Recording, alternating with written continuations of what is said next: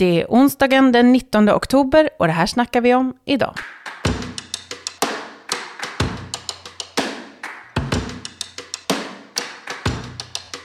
Ulf Kristersson och Jimmy Åkesson har bildat en regering och Ulf Kristersson har läst upp regeringsförklaringen. När allt är framlagt och presenterat kan vi konstatera att den nya regeringen kommer föra en auktoritär politik och att den är den mest högerinriktade regering vi har haft sedan rösträtten infördes. Om detta snackar vi idag. I studion finns jag, Anna Herdy och Vänsterpartiets partiledare Nooshi Dadgostar. Hallå Nooshi. Hallå du. Hur är läget? Jo det är huvudet upp och fötterna ner. Så det känns, Det- det, det känns en- bra. Det har varit en rätt eh, hektisk vecka, eller? Ja, nu blev det intensivt där på slutet. Mm. I, det har ju varit både, eh, förra fredagen presenterades ju det så kallade ut, nej inte Utö, vad heter de? Tidö Eh, kallar de det. Tidöavtalet. Eh, vad kallar du det? Originalet är slottsavtalet. De har suttit på ett slott. De har slutit på ett Med, slott. Medan andra funderade på hur de ska kunna betala sina räkningar. Mm. Och du höll en röstförklaring som redan nu är liksom viral i sociala medier i måndags i riksdagen. Och där beskrev du slottsavtalet som just ett bröllop mellan främlingsfientlighet och högerns ekonomiska politik. Kan du förklara lite mer vad du menar med det? Ja, det här är två ganska lyckliga parter som har gått ihop tillsammans. Högerpartierna de får genomföra sin ekonomiska politik med fler privatiseringar, fler utförsäljningar. Det finns några sådana skrivningar i det här avtalet. Eh, och liksom större ekonomiska klyftor, för det är så de tror att världen funkar, att det blir bättre då. Och sen har vi Sverigedemokraterna som egentligen aldrig har brytt sig om välfärdsfrågor utan bara använt det som ett sidospår för att liksom dra in det här med invandring. Eh, som bara, det Sverigedemokraterna har fått är ju bara detaljer på kriminalitet och flyktingpolitik. Och sen har de det här med kärnkraften ihop då på något sätt. Så att jag tror alla parter i grunden är, är nöjda här. Och det är ju för att de högerpartierna nu för tiden också inser någonstans, det såg vi till exempel i, i England nu, när Liz Truss inte får med sig människor på sin ekonomiska politik, att bara nyliberal politik fungerar inte längre därför att alla ser att det, marknadsskolan funkar inte, privatiseringar fungerar inte, det blir bara eh, svårt att samordna ekonomin då eh, och sådär. Och det blir stora ekonomiska klyftor. Utan det sättet att göra det på det är att använda den här främlingsfientliga retoriken för att lite i bakgrunden göra alla de här ekonomiska sakerna de egentligen vill göra. Så tillsammans eh, är det nu, än så länge ett ganska lyckligt, lyckligt äktenskap. Kan man säga att Johan Persson och Ebba Busch var liksom tärnor på bröllopet? Ja, det kan man säga. Ja, de får ändå hänga med sådär på tåget. De är ju inte huvudpersonerna här, utan det är ju Åkesson och Kristersson. De är ju liksom, det är de som utgör kärnan i detta. Eh, och ibland frågar många, så här, Liberalerna fick inte igenom sina förslag ungefär, men jag tror det som är viktigast för Liberalerna är ju att få bort skatter för välbeställda personer. Och när, när jag tittade på slottsavtalet så såg jag ju, det, det, det är väldigt lite ekonomisk politik överhuvudtaget. Det står väldigt lite om vård, skola och omsorg överhuvudtaget, väldigt fluffigt. Men några saker var väldigt tydliga, att de ska sänka bolagsskatter, företagsskatter, kapitalskatter, det som kallas 3.12-reglerna, alltså advokatbyråer, konsultbyråer som tjänar mycket, mycket pengar. De ska betala ännu lägre skatt, något som kallas för personaloptioner. Ni som lyssnar på Skokonomics vet säkert hur det funkar, men det är i grunden eh, stora skattelättnader då för eh, väldigt rika företag och personer framför allt egentligen. Eh, att man ändå, det har de ändå slagit fast, det kan de här två vara väldigt överens om, alltså högerextremismen och högern. Det är den ekonomiska politiken de vill ha. Men inte ett ord om hur de ska se till att stoppa de här enorma uppsägningarna vi kan se bara om några månader i vården, skolan och omsorgen. Eh, Tvärt emot det som Sverigedemokraterna lite har låtsasdrivit under den här perioden. Vi ska förbättra sjukförsäkringen till exempel har de ju sagt. Äh, då står det ju en enda mening i det här avtalet som tyder på att de ska försämra det. Så de, de, de skyltar ju också lite med att de inte får sänka a-kassan. Ja, det där med a-kassan är intressant därför att det finns ju försäkringssystem som automatiskt höjs när prisuppgången blir så här stor. Men a-kassan är inte en av dem. Så det som egentligen Sverigedemokraterna har fått igenom det är en sänkning av a-kassan. Det är det de har krävt. Den ska in, så som jag läser, ska det vara ersättning på exakt samma nivå så innebär det prak i praktiken en ovanligt stor sänkning av mm. a-kassan. Mm. Uh, för att inflationen är För att inflationen, hög. precis det, vi, mm. Eh, det ni ser på nyheterna mm. som heter inflationen, mm. och den är så hög. Så i grunden är den, så det tänkte jag ställa frågor på egentligen, det är mycket som fortfarande är oklart. Mm. Betyder det att det ska vara samma värde mm. eller samma ersättningsnivå? Mm. För det, det är nästan en mardröm om mm. det är samma ersättningsnivå, mm. för då har a-kassan sänkts otroligt mycket.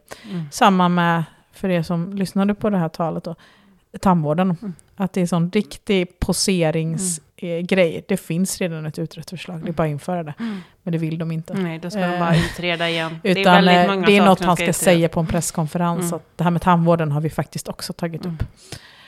Eh, så här har vi, det, det viktigaste för dem var mm. Eh, kriminalitet mm. och hudfärg ska spela större roll. Och de lever ett dåligt leverne, mm. de här personerna med utländsk härkomst och ja. så vidare. Det var liksom den Berätta lite om det signalen. där med bristande vandel. För, det, för en som inte har levt liksom hela 1900-talet så är ju vandel ett, det är ett, ett ganska, ganska gammalt ord. Ja, det, det används ibland i juridiska sammanhang, men mycket smalare då än det som men det handlar just då om att det ska vara en mer politisk bedömning av hur man tycker att folk lever sina liv. Och att det då kan vara en grund för utvisning. utvisning. Precis, och då är det till exempel, är man utsatt för övergrepp eh, och eh, liksom, prostituerad som kvinna till exempel, om någon har tagit hit en i någon slags slavhandel, mm. ja, då kan det vara anledning för eh, utvisning. Och vi tycker ju att det är den som begår övergrepp som är förövare här, inte den som är utsatt och inne i prostitutionen. Så det är verkligen ett eh, systemskifte i vem är kriminell och vem är, vem är offret. Mm, mm. Och samma med om du är missbrukare då, då ska du också bli utvisad.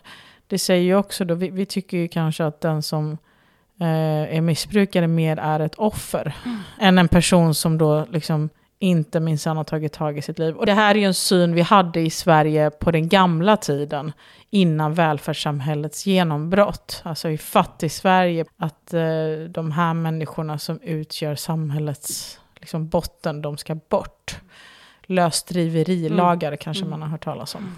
Eh, och sådär även liksom att förbjuda fattigdom och förbjuda mm. saker sådär. Istället för att socialt då lyfta, lyfta människor med, med mm. välfärden. Mm, en annan sak som det ganska, står ganska lite om i, i det här i slottsavtalet är ju klimatet. Alltså det känns ju som att nu har klimatpolitiken reducerats till en enda fråga. Mm. Och det är kärnkraft. Jag läste någonstans att den nya klimatministerns statssekreterare typ är doktor i kärnfysik. Eller liksom att det är, det är verkligen, det är tydligt att det är en mm. fråga som kommer vara liksom drivande i, i klimatpolitiken.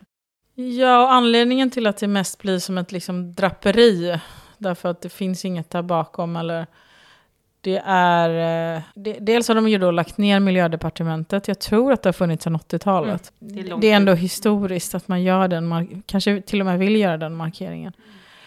Men också att det är klart att vi kan diskutera kraftslag, vad är bäst och så. Men eh, dels har ju vi lyft i den här frågan att det handlar ju mer om hur elmarknaden i Europa funkar. Det är ju redan så idag i Sverige att vi, vi producerar mycket mer el än vad vi använder. Så det kommer inte hjälpa att bygga ett nytt kärnkraft, utan då kommer det bara läggas på export. Det är liksom lite komplicerat mm. hela elmarknaden, mm. men den är på EU-nivå. Det är därför det inte kommer påverka elpriserna så mycket att ha nytt i Sverige. För det, vi kommer inte kunna försörja, liksom kompensera för den enorma brist som finns i andra länder. Så det, det kommer inte att hjälpa det de gör. Och kärnkraft, det vet ni ju, det kostade då 100, över 100 miljarder nu, den som byggdes i Finland, som jag förstår det. Och det gjordes på nästan 16-17 år då, byggde den. Så man kan absolut diskutera det, men man kan ändå... Men det känns också rätt sorgligt att det är det enda de det är har. också det enda. Och det är ganska intressant tycker jag att de ofta låtsas som att det är de som vill ha en teknisk utveckling. Det är, det som, det är deras klimatpolitik. Samtidigt vill de ju inte, de vill ju inte bygga ut eh, modern ny räls och nya stambanor. De vill ju inte bygga sådana här nya saker. De vill inte subventionera större utbyggnad av vindkraften Nej, och de har ju- havsbaserad precis. vindkraft. Alltså ju... De tog bort den här, ja men att det skulle åtminstone vara subventionerat att koppla då den havsbaserade vindkraften eh, med kabeln till fastmarken. Det ska bort för att de låtsas som att alla kraft... Plötsligt är det väldigt viktigt med de här marknadsprinciperna. Alla kraftslag ska bära sina egna kostnader. D- där märker ni ju varför det inte funkar med marknadsprinciper längre, för ingen förstår ju vad det där ens betyder tror jag. För alla tänker ju bara, eh, ja, eller det viktiga är kanske att vi får ner utsläppen. Det kommer jag- borde ju vara Eller hur? det viktiga. Oavsett hur det där funkar, för självklart vill de ju inte det, för det gör ju inte kärnkraften. Alltså det är mycket som är oklart, och det handlar, klimatfrågan handlar inte bara om kraftslag på det sättet. Men jag menar, det är klart att energifrågan är jätteviktig. Eh, Och de vill bygga något som är klart om väldigt många år. Det kanske är det som är det stora problemet. Och det är frågan om det, vem som ska betala det eh, och sådär. Sen är det en punkt i det här avtalet som indikerar på att de vill sälja ut det som kallas för svenska kraftnät. Alltså de kablar vi transporterar elen i. Det är en jätteviktig infrastruktur i Sverige. Och att sälja ut det, det har ni sett eh, vad det betyder när ni betalar era elnätsavgifter. Eh, elnätsräkningar. Avgiften är skyhög, för det här blir ju ett monopol. De skriver ju inte ut vissa grejer tydligt, för de vill inte få uppmärksamhet på det. Så det är ju klassiskt, jag tycker bara det känns som att de, de försöker använda den här kärnkraftsfrågan i debatten. Och sen vill de i övrigt inte ha offentliga investeringar. Mar- eh, klimatfrågan ska fortfarande vara helt marknadsstyrd, privatiserad helst. Och då vet vi vad som händer, då händer ingenting. Förrän det är superlönsamt kanske i någon del. Och vi kan inte jobba så. Utan vi har tio år på oss och nu måste vi sätta alla krafter på att göra det. Det som också är helt frånvarande i avtalet handlar ju om det som vi har varit inne lite grann på, men välfärden, skolan, vården. Eh, Ebba Busch har fått någon slags eh, utredning om nationell, eh, nationellt ledarskap, eh, som Mm. Glöm inte att det de ska kolla upp är bara för och nackdelar, inte ens om de ska införa det. Eh, ja, men typ. Och sen så för och nackdelar också med andra organisationsformer. Så här har ju Moderaterna Mm. egentligen, som inte vill göra detta, vunnit skulle jag säga. Så hon fick säga det här med utredning, hon valde att inte säga det finstilta. Mm. Nej, det är sorgligt. Jag tycker lite synd om Ebba Mm. i den här, för hon har inte fått någonting. Nej, hon har verkligen förlorat. Ehm, utan det, det är mycket sådana här punktinsatser, så funkar det ofta i politiken. Då lyfter man något sånt här behjärtansvärt. Vi ska satsa på cancervård, vi ska satsa på det här och det här och det här. Allt detta är mycket bra, men det handlar helt och hållet om hur mycket tänker du generellt satsa? Ja, det kostar ingenting att säga nationellt ledarskap Man kan, i vårdpolitik. hon har bara fått kartläggningar, planer. Hon ska ta fram en plan för hur saker och ting ska göras. Eh, Och det är inte planer som behövs, utan det är stora resurser och strypta vinstuttag.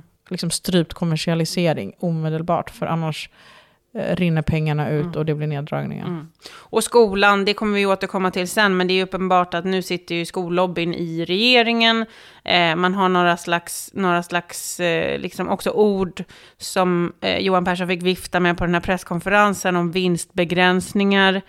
Och så visar det sig att det är vinstbegränsningar typ för, för kanske nytillkomna bolag. Eller, alltså det är bara, det, det är ingenting. Och Tydligen- Academedia har... Ja men precis, ni ska veta det att det här är Academedias förslag. Så då måste man känna att det är något skumt. Antingen vill de inte ha mer konkurrens precis i början. Men eh, i grund och botten är det ju så här att eh, företag, skolföretag gör ju inte vinst bara på ut, plocka ut pengar. Utan de gör ju det för att de en längre tid köper upp verksamhet, bygger upp kapital, bygger upp aktiekurs och sen säljer av ett bolag. Så den här verksamheten är ju väldigt avancerad. Mm det jag tänkte att vi skulle prata lite, lite längre om är just frånvaron av eh, liksom, insatser som handlar om välfärden, om det som människor möter varje dag, om förskolan, om skolan, eh, om vårdcentralen jag går till. Eh, vad kommer hända med tanke på liksom, det kompletta ointresse det här, den här regeringskonstellationen uppenbarligen har för välfärden. Kan du förklara lite vad som kommer hända? Liksom? I det här, liksom under den här mandatperioden så är klimatfrågan förstås en enorm ödesfråga. Men jag tror att det, liksom, välfärdsfrågan är det vi kommer att debattera i flera år framöver nu.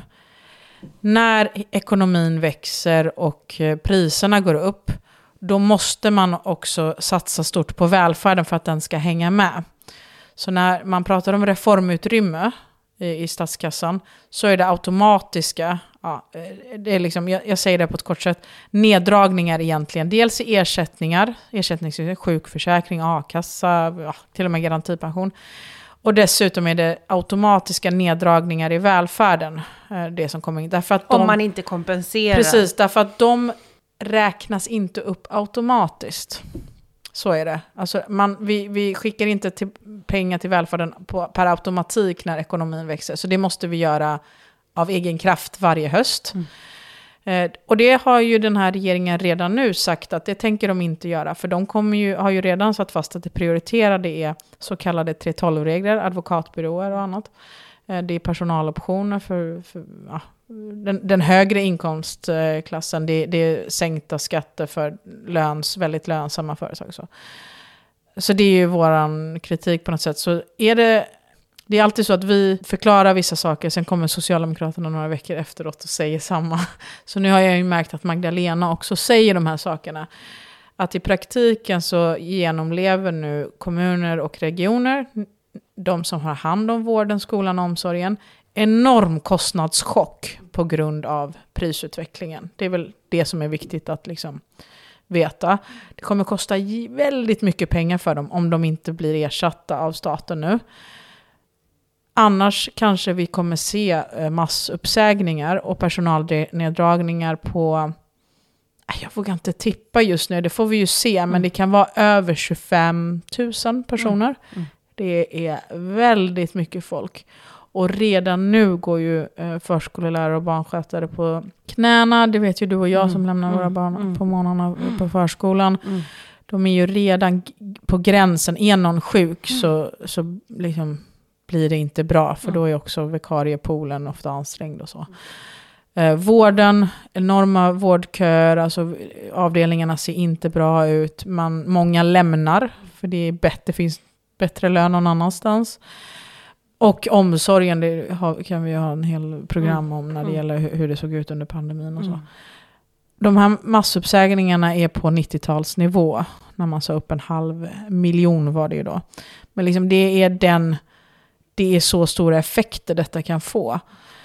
Och hela tiden och vi, räknas vi pratar ju dessutom i en, av, av, en utgångsläge som är där kommunerna... Precis, som är mycket värre än 90-talet ja, får man mycket, ju säga. Mycket värre mycket än på 90-talet. Där man har ibland gått eh, liksom, plus för att man har fått tillfälliga coronabidrag och sådana där saker. Men som man inte har vågat använda för att man vet att det kanske inte kommer mm. mer nästa gång. Och nu kommer det inte mer nästa gång. Och man har liksom...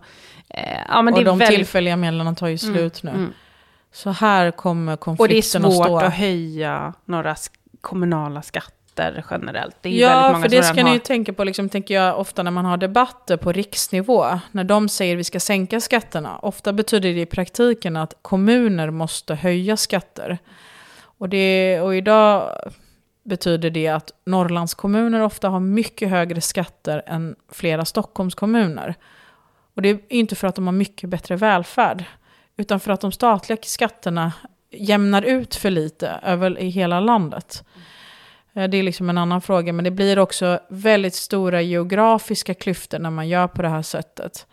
Sänker statliga skatter, för då blir det alltid nere på kommunerna, man får kompensera för det här för att överhuvudtaget överleva. Mm. Eh, och då blir det det här mm, mycket svårare helt enkelt att, och överleva utanför storstäderna på något sätt. Så den stora liksom, striden, alltså det, det kommer vara många olika strider, Mm. men, men välfärden kommer vara en jätteviktig fråga för Vänsterpartiet. Och, och det fattar man ju själv att säger man upp så här mycket människor i kombination med en eh, ekonomisk eh, nedgång.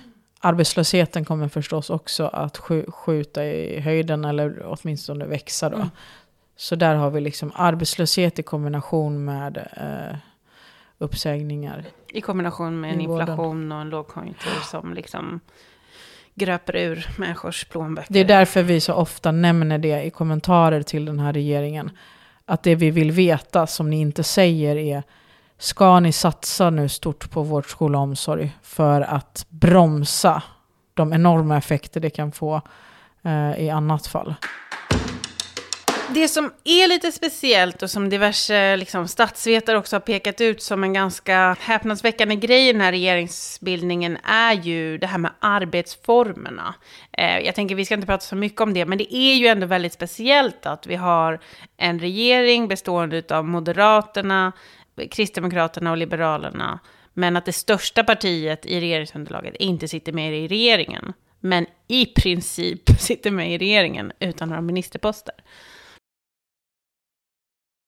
Jag skulle väl säga att det, det innebär precis det som alla ser. De sitter i praktiken i regeringen. De har ansvar för allt som händer i svensk politik fyra år framöver. Och det kommer vi förstås att påminna om eh, varje gång vi säger någonting varje dag. Mm. Att eh, alla saker som nu händer är ju något som också Sverigedemokraterna står bakom. Mm. Så det här är ju en Kristersson Åkesson-regering Mm. I praktiken. Mm.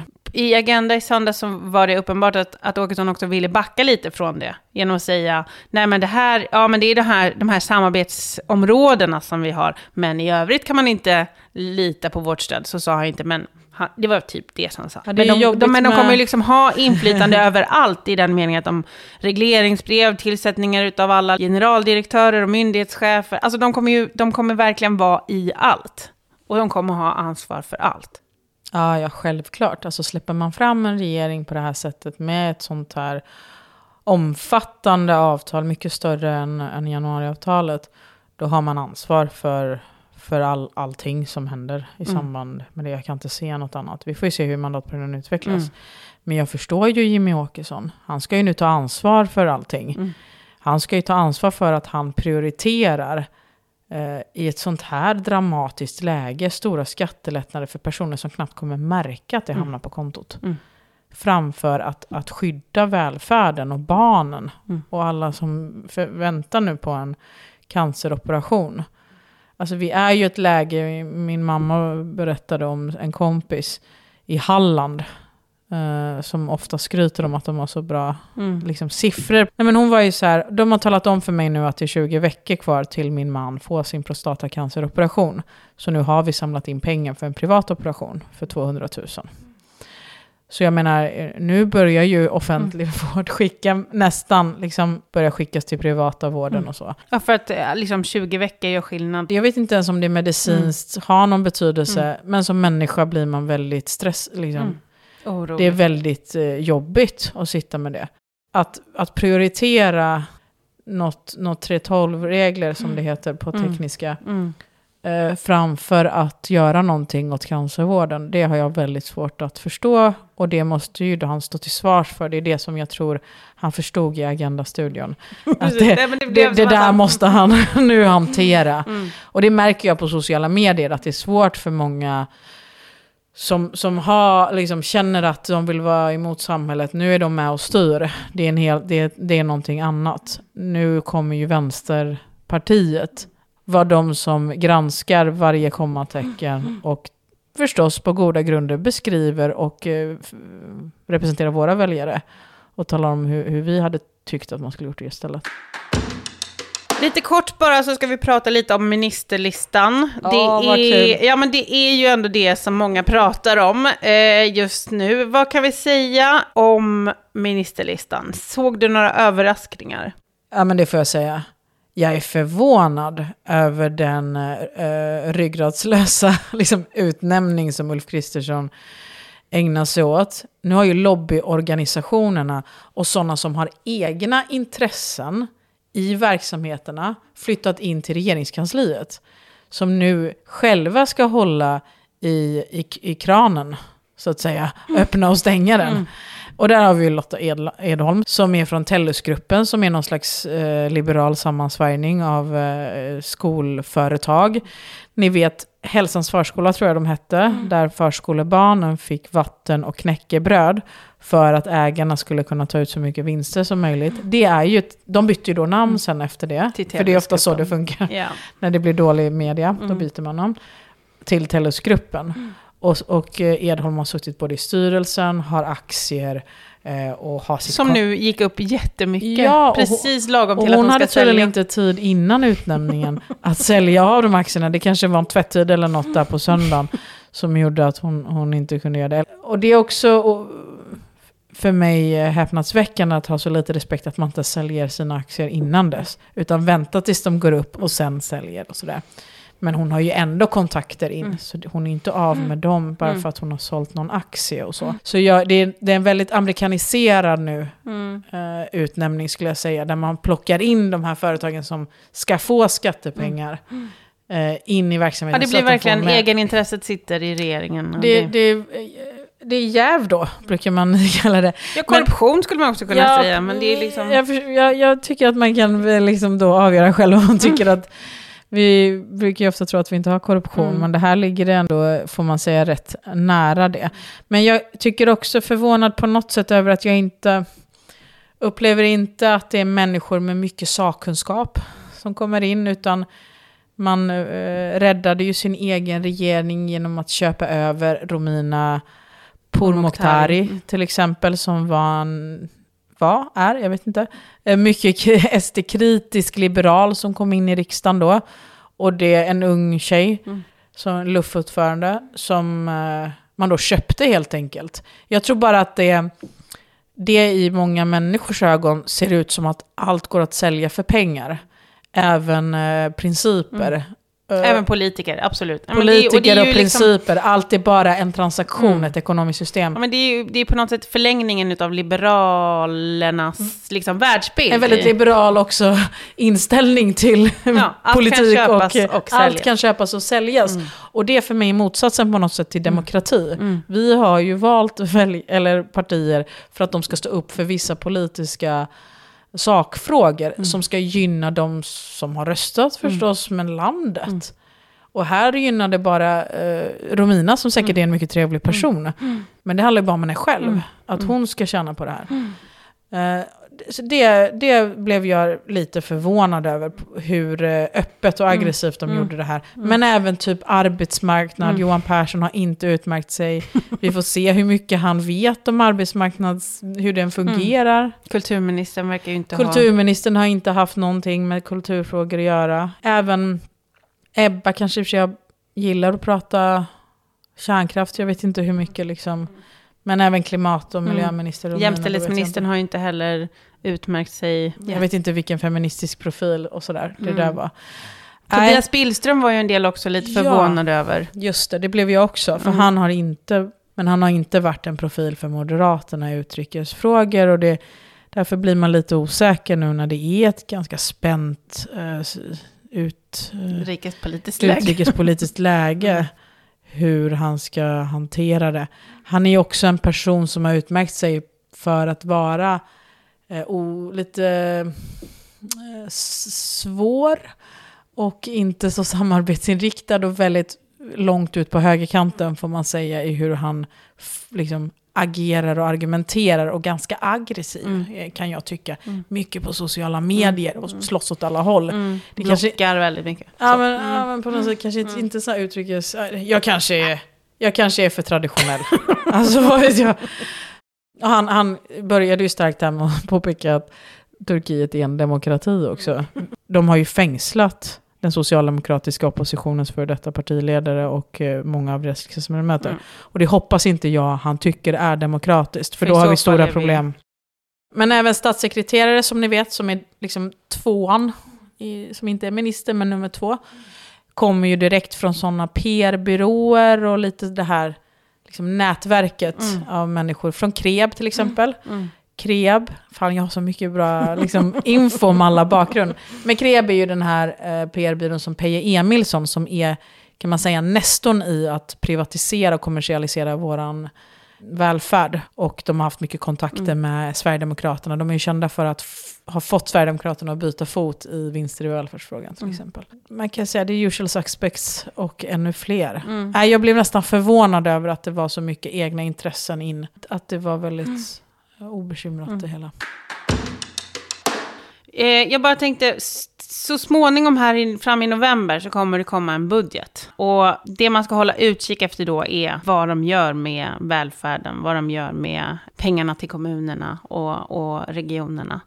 Eh, och vilka skattesänkningar som de egentligen... Alltså, Kristersson säger ju själv så här, ingen expansiv finanspolitik, men precis som du säger, det som står i deras egna dokument är ju skattesänkningar mm. och och liksom stora omfördelande resurser till de som Verkligen, har det är en förmögenhetsöverföring egentligen från oss till eh, de som inte alls förtjänar det. Det tycker jag är en jätteviktig sak.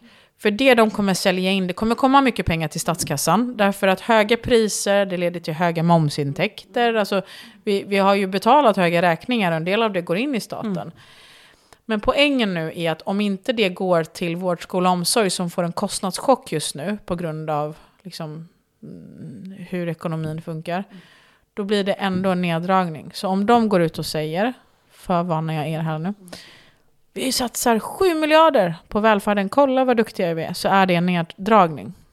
Så den där siffran ska vi titta närmare på. Hur mycket behöver staten skjuta till nu till kommunsektorn och till regionerna bara för att bibehålla nivån? Och då pratar vi nog över eh, 20 miljarder. Bara, bara för att bibehålla nivån. Sen tycker vi att man ska satsa 70 miljarder som vi gick till val på. Därför att vi behöver förstärka kvaliteten på massa sätt. Mm.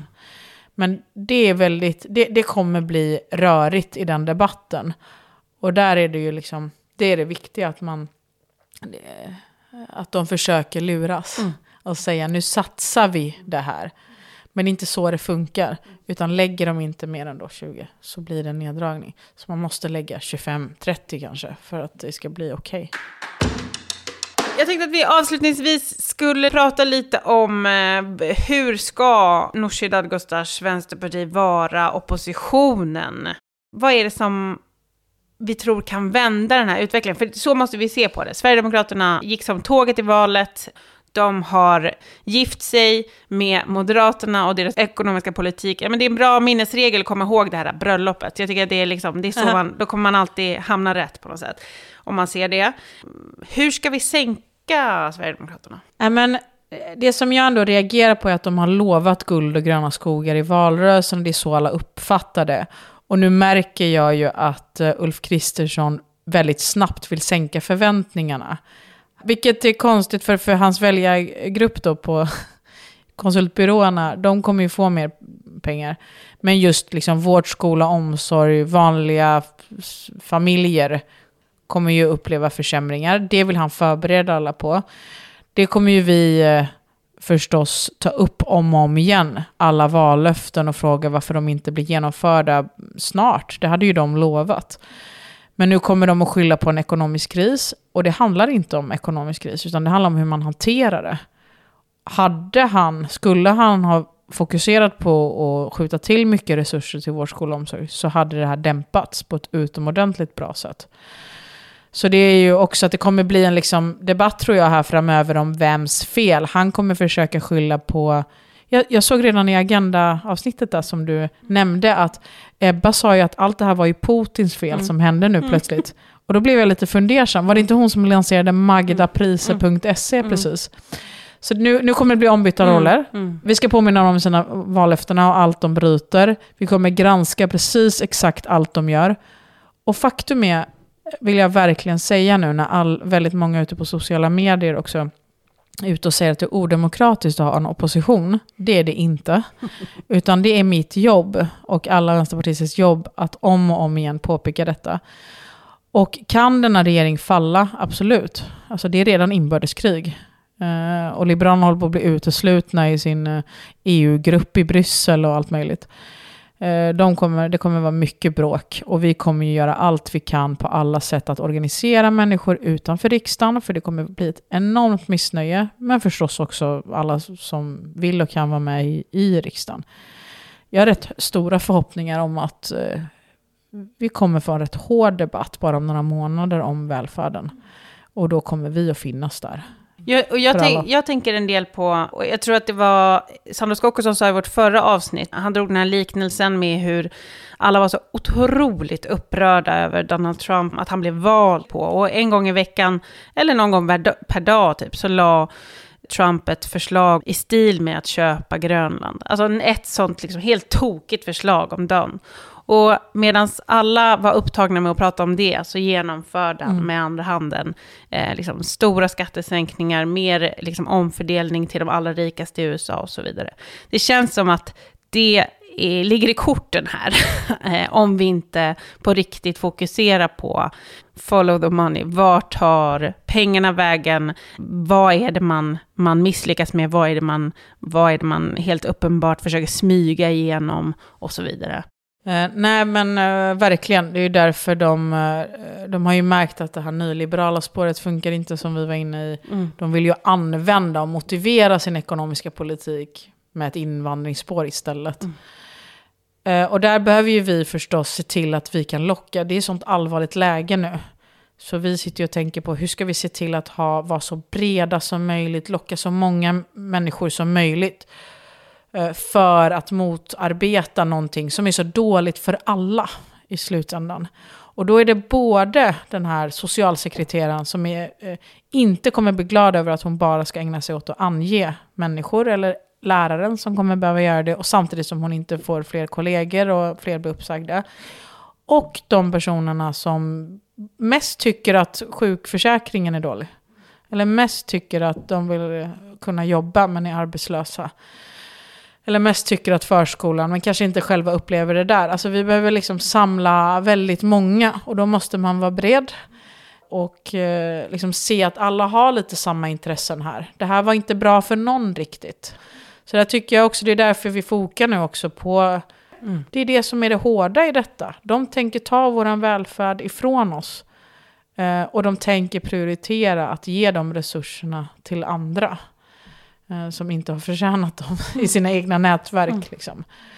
Det är det som kommer att hända och så vill de att vi ska slåss med varandra om småsmulorna. Mm. I någon mening. Mm. Så att, eh, vi kommer fokusera på de breda stora frågorna som kan samla många. Mm. Uh, och då kan man tycka, ska jag säga något riktigt radikalt ord som vi kan diskutera istället? Mm. Ah, kanske inte det viktiga. Mm. Liksom. Utan det pekar bara på vad de gör just nu. De kommer göra enorma neddragningar. Nu låter man ju väldigt kaxig om man säger det, men som de skriver ner i sina egna dokument så är det ju det de vill, vill göra. Mm. Tack så mycket Nooshi. Vi... Men tack Anna, vad kul det var. Du har lyssnat på ett långt avsnitt om Jimmy Åkessons och Ulf Kristerssons regering och vad vi kan vänta oss av den här mandatperioden. Vad tycker du att vi ska prata om i kommande avsnitt? Gör som många redan gjort till en tradition. Skicka in ditt förslag på ämne till podd.vansterpartiet.se och det ska vara podd med 2D. Tack för att ni har lyssnat. Hej då! Hej då!